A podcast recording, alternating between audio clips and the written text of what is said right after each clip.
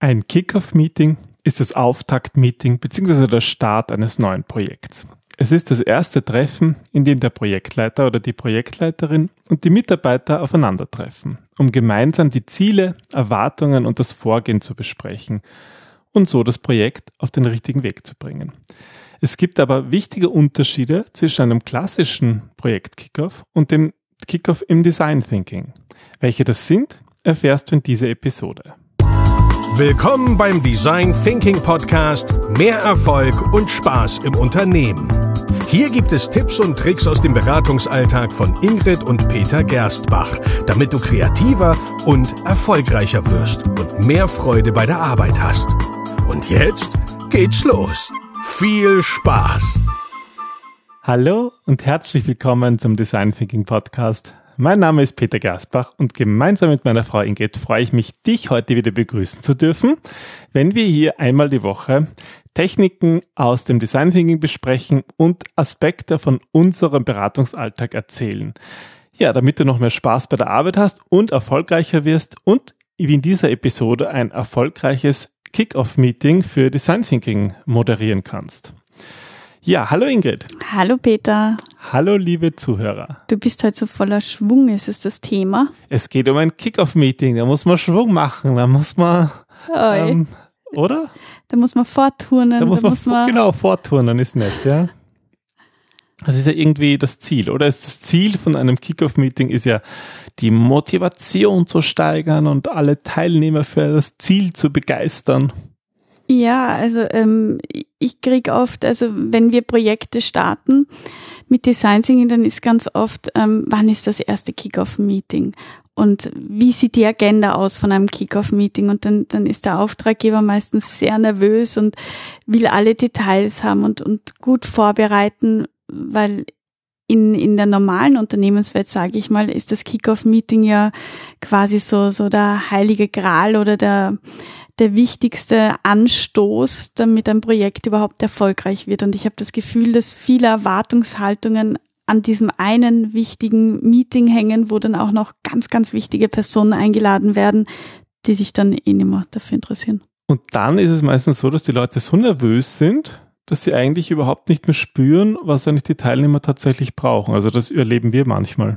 Weil die Agenda halt auch so fix ist und Abweichen vom Protokoll ist dann schwer möglich. Ja. Aber ist halt an sich ganz wichtig. Und für die Hörer, die mit dem Gedanken spielen, uns mal für ein Design Thinking Projekt zu engagieren, für die ist die Folge gut, weil sie merken werden, dass es bei uns ganz anders abläuft, als es vielleicht viele gewohnt sind. Und darum geht's ein bisschen. Wir wollen so ein wenig heute so klassisches Vorgehen im, sag ich mal, Projektmanagement, vielleicht für so ein Kick-Off ein bisschen vergleichen, so den Design-Thinking-Weg oder wie wir es machen, ja. Ja, ich würde auch nicht sagen, das ist der klassische Design-Thinking-Weg. Ja, das heißt, diese Unterschiede wollen wir ein bisschen herausstreichen und schauen, ja, wie kann man Design Thinking, wie kann man da einen guten Start liefern? Und ich übernehme mal den Part des klassischen Projektmanagers. Also wenn ich mich vorbereite auf ein Kick-Off-Meeting für ein neues Projekt, dann würde ich sagen, kläre ich vorab einmal die Ziele mit meinem Auftraggeber. Ich überlege mir, welche Teilnehmer ich einlade in das Kick-Off-Meeting, also wer im Projekt dabei ist und wer auch vielleicht ein bisschen größerer Kreis, wer im Kick-Off-Meeting dabei sein muss. Ich würde mir überlegen, die Themen, die ich da mache und wie lange halt das Meeting dauert, vielleicht den Meetingraum reservieren und natürlich eine Agenda stellen, die ich dann ausschicke an die Teilnehmer mit einer Einladung, und dann noch vor dem Meeting so ein bisschen die Unterlagen vorzubereiten und mir zu überlegen, wie ich auch die Ergebnisse sichern kann. Aber wie kommst du überhaupt zu einem Kick-Off-Meeting? Also jemand hat einen Projektantrag gestellt und du... Ich werde als Projektleiter sagst du brauchst ein Kick-Off-Meeting. Genau. Okay. Gut, das wäre meine klassische Vorgehensweise in der Vorbereitung. Wie schaut das im Design Thinking aus? Also im Design Thinking sieht es so aus, dass ich als Design Thinking-Berater mal von einem Unternehmen angefragt werde und dann einmal als erstes mit meinem Auftraggeber kläre, was ist eigentlich die Erwartungshaltung? Also was ist das Ziel? Was erwartet sich oder warum will das Unternehmen auch Design Thinking einsetzen?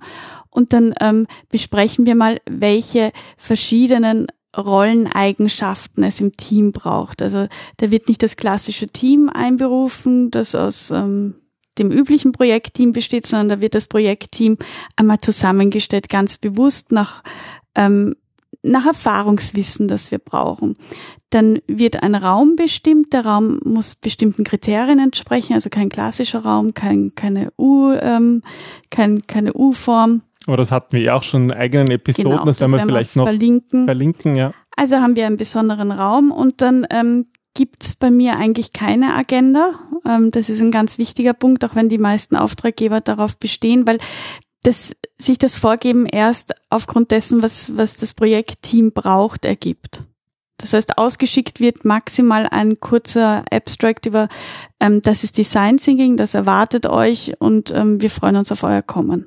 Und das reicht auch schon. Ja. Sag mal, in einem klassischen Kickoff, wenn ich als Projektleiter das durchführen würde, wenn wir jetzt wirklich schon bei der Durchführung sind, würde ich halt eine Begrüßung machen. Sprich, ich würde wahrscheinlich als Projektleiter die Agenda vorstellen und sagen, was die Leute erwartet.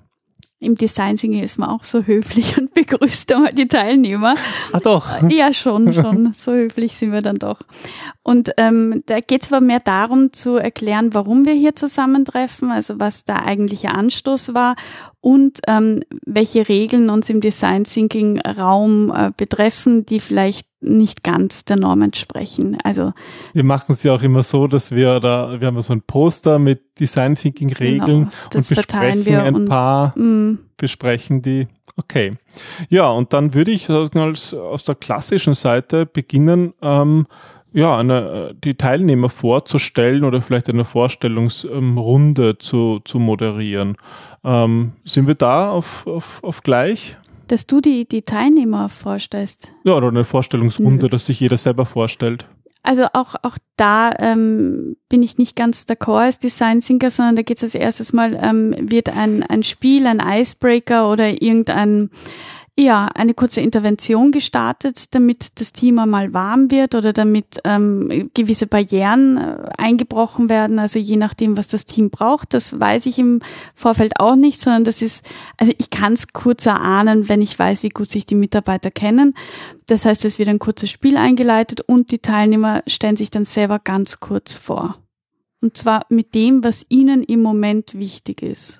Aber der Fokus ist nicht unbedingt diese klassische Vorstellung, sage ich mal, im Sinn von, aus welcher Abteilung komme ich und so eine Mini-Biografie. Ich habe schon das Gefühl, dass das oft für die Teilnehmer auch wichtig ist, um sich einordnen zu können in Schubladen. Aber es geht hauptsächlich nicht darum, sondern es geht darum, kurz auch zu sagen, was jemand einzeln auch beitragen kann. Und das kann mit seiner Biografie zusammenhängen oder auch mit gewissen Impulsen. Irgendwie geht es ja darum, auch ein Gefühl für die Menschen zu bekommen. Es geht um den Menschen in dem Fall und nicht um die Rolle, ja.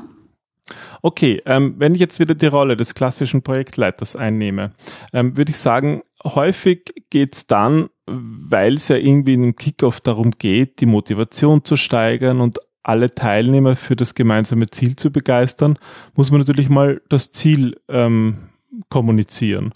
Und oft ist es ja so, dass der Auftraggeber vielleicht ein kurzes Wort hat oder da eine Einführung gibt, wenn er überhaupt anwesend ist. Motivierende Worte, salbungsvolle Worte zu Beginn.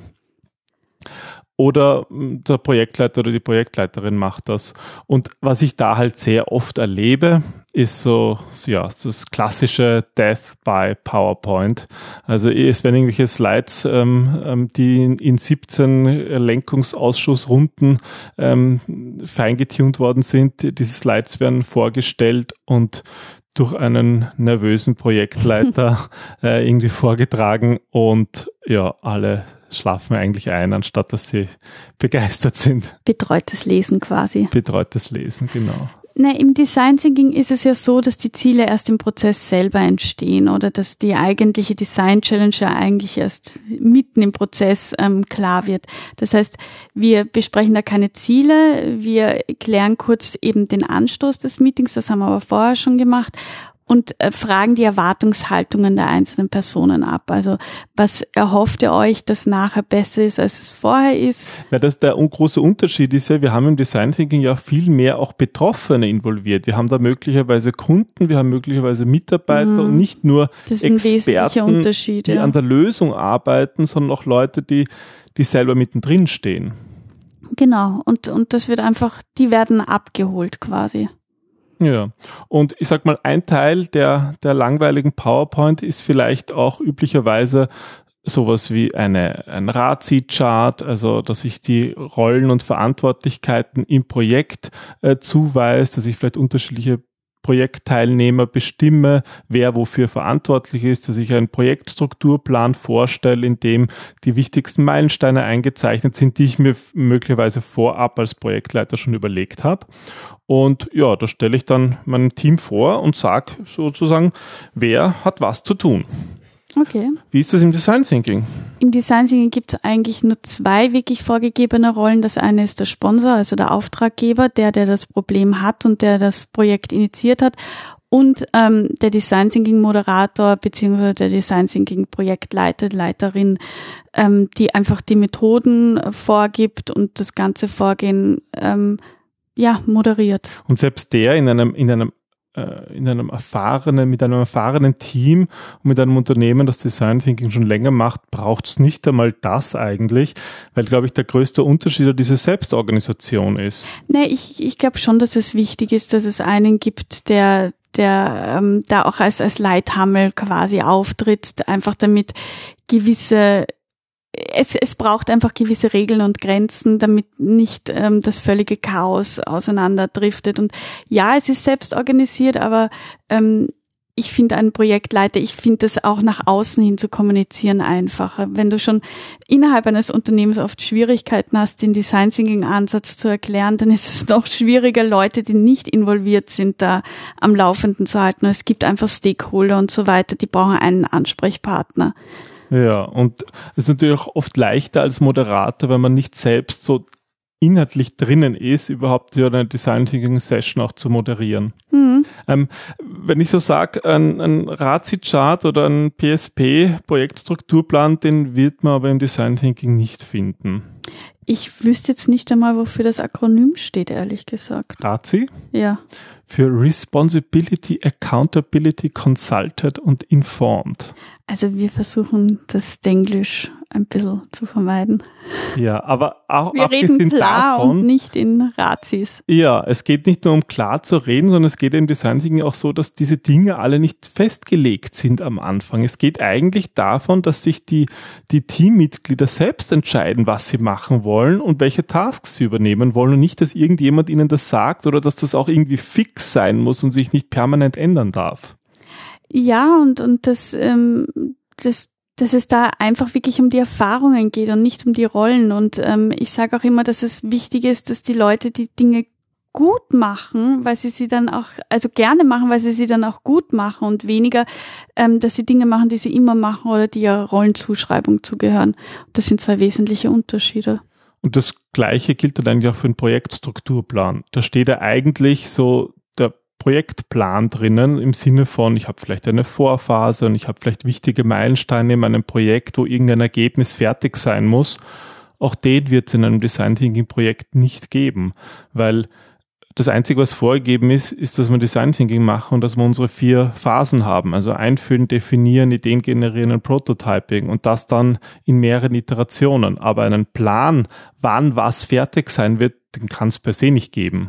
Ja, zumal diese Iterationen ja nicht auch nicht hierarchisch auftreten müssen. Das heißt, es kann durchaus passieren, dass wir in der Definieren-Phase draufkommen, dass uns Informationen fehlt und wir noch einmal in die Einfühlen-Phase zurück müssen, weil da einfach neue Dinge aufgepoppt sind, die wir beachten müssen, oder das Ideen generieren wird vorgezogen, warum auch immer. Also da arbeitet man wirklich mit den Informationen und den Befindlichkeiten, die im Moment da sind und wichtig sind, und nicht, was könnte es sein oder was wäre, wenn.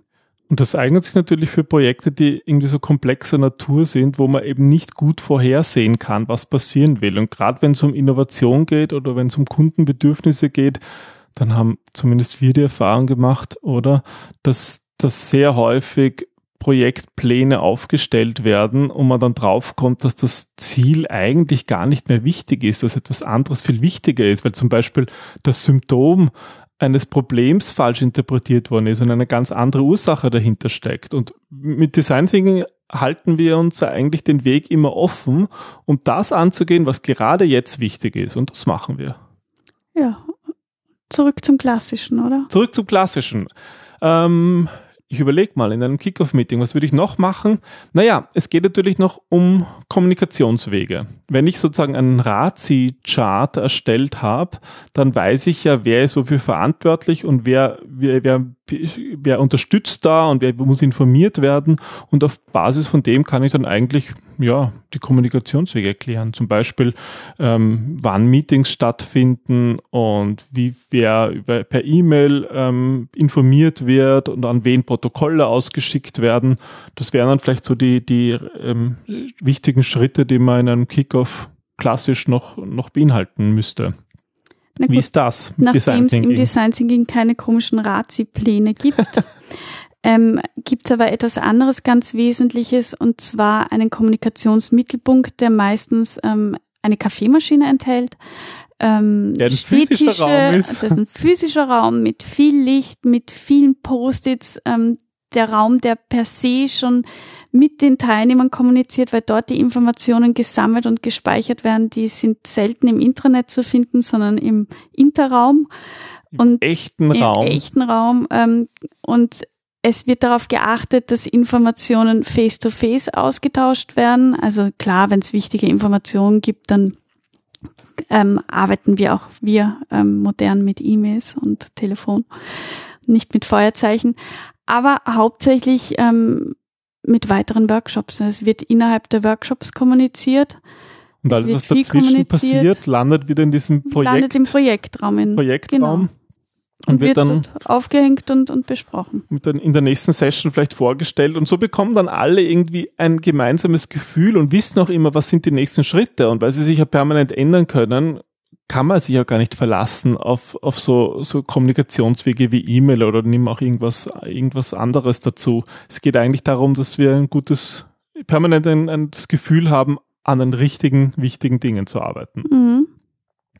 Ja, und der Abschluss, der geliebte Abschluss in jedem Projekt-Kickoff wäre eigentlich das Protokoll. Also sogar vielleicht so ein Umlaufprotokoll. Also wenn man es richtig macht, ich sag mal jetzt nach Projektmanagement-Methodiken, Handbüchern in den meisten Unternehmen, dann bin ich als Projektleiter verantwortlich, dass irgendwie ein Protokoll erstellt wird. Das muss nicht ich machen, aber ich bin halt dafür verantwortlich, dass es passiert. Ja, und das geht dann in Umlauf. Das heißt, das kriegen dann alle Teilnehmer am Projekt und sie können sich das durchlesen und geben im besten Fall Feedback, ob alles richtig drinnen steht, ob etwas fehlt.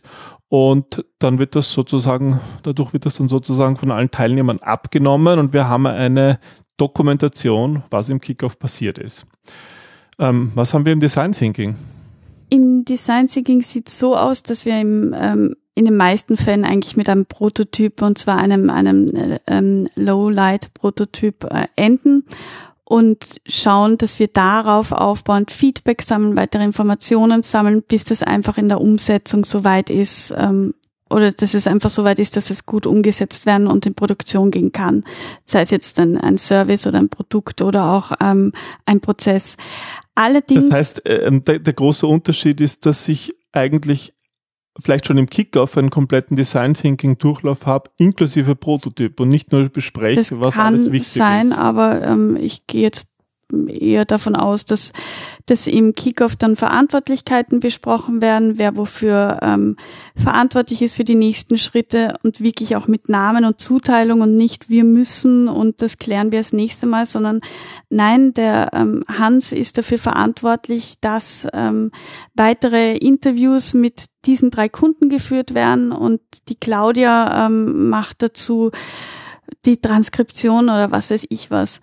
Und es gibt eine Dokumentation in Form eines Fotoprotokolls, die bereits im Meeting entstanden ist, und in den meisten Fällen ist der Projektleiter oder der Moderator dafür verantwortlich, dass das ausgeschickt wird, damit einfach jeder das visuell auch noch einmal in Erinnerung sich rufen kann. Das heißt, der große Unterschied ist, dass eigentlich im Design Thinking, wo wir viel mit haptischen Dingen arbeiten, mit Papier, wo das an der Wand hängt, dass eigentlich alles, was wichtig ist, schon bereits aufgeschrieben ist.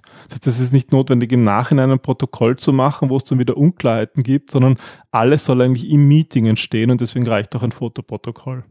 Mhm. Ja, ich würde sagen, das sind ja doch einige Unterschiede. Wir haben uns jetzt angeschaut, was ist passiert in einem klassischen Projektmanagement-Kickoff und was passiert im Design Thinking. Was jetzt dazwischen in Zeilen steht, irgendwie, das Mindset ist ja auch im Design Thinking irgendwie auch ein ganz anderes, oder? Es geht irgendwie darum, dass wir auch mehr Spaß haben, dass auch so ein Kickoff-Meeting wirklich Spaß macht und eben nicht Death of PowerPoint ist. Ja, und dass die Mitarbeiter auch gut abgeholt werden und dass eigentlich das passiert, was sie brauchen und nicht das, was irgendjemand im stillen Kämmerchen für sich geklärt hat, dass jemand anderer braucht, sondern das sind Bedürfnisse von realen Menschen mit realen Emotionen und realen Problemen und die werden vor Ort behandelt, besprochen, geklärt und nicht im Vorfeld von jemand Dritten diskutiert und aufgestellt und dann ja dort vor Ort exekutiert, und zwar exekutiert im wahrsten Sinne des Wortes. Ja, wo eben eine PowerPoint im Vorhinein abgestimmt worden ist über 17 verschiedenen Zyklen. Ja, und Wörter drinnen vorkommen, wo die meisten Teilnehmer nicht einmal wissen, was damit genau gemeint ist, weil das so kryptisch ist und so offen, um sich ja nicht festzulegen. Und auf der anderen Seite hat man sich festgelegt, weil man halt sich dann sklavisch irgendwie an diesen PowerPoint oder an diese Agenda hält und dann gibt es Fragen durch die Teilnehmer und dann gibt es neue Informationen, die man gar nicht richtig nutzen kann. Ich weiß, dass es Mut bedeutet, diesen neuen Weg des Kickoffs-Meetings zu gehen, weil das ganz, ganz viele Leute einfach nicht gewohnt sind und weil es heißt, die Komfortzone zu verlassen und sich aus diesem Sicherheitsanker zu bewegen. Aber es zahlt sich wirklich aus und gerade beim ersten Mal hilft's, wenn man sich einen erfahrenen Design-Thinker oder jemand, der einfach mit dieser Art von Kick-Off-Meetings schon zu tun hat, an die Seite holt und sich da fallen lässt. Und ja, sonst ist man unsicher. Ja, sonst ist man unsicher, na klar, weil das was ganz was Neues ist und weil dann irgendwie, das kann ja nicht gehen und die Teilnehmer sind unsicher und da muss man halt auch dieses Vertrauen und diese Erfahrung ausstrahlen, damit die anderen einem folgen. Aber es ist wirklich wichtig, probiert das mal aus, traut's euch, habt den Mut, das anders zu machen. Es zahlt sich definitiv aus. Das Ganze wird erfolgreicher. Ja, weil das eigentliche Sinn ja ist, dass die Leute motiviert sind. Und wenn sie sich selber einbringen können und diesen neuen Weg gehen, dann sind sie anders verbunden mit dem ganzen Projekt. Absolut, dann macht das jeder gerne. Und dann sind wir auch erfolgreich. Wenn wir Spaß haben, wenn wir Freude dran haben, dann sind wir erfolgreich und dann sind die Leute wirklich vollkommen motiviert. Und dann sind wir auch persönlich involviert und dabei. Und darum geht's letzten Endes. Weil auch Projekte werden für Menschen gemacht und nicht für irgendwelche fiktiven Gestalten. Absolut, ja. Und es gibt sicherlich noch viele Themen, die spannend wären rund um Kickoffs. Wenn ihr irgendwelche Fragen habt oder vielleicht Erfahrungen gemacht habt, wo es vielleicht schwierig war oder auch wo es besonders gut geklappt haben, dann freuen wir uns über euer Feedback. Wir bedanken uns fürs Zuhören und bis zum nächsten Mal. Bis dann. Tschüss.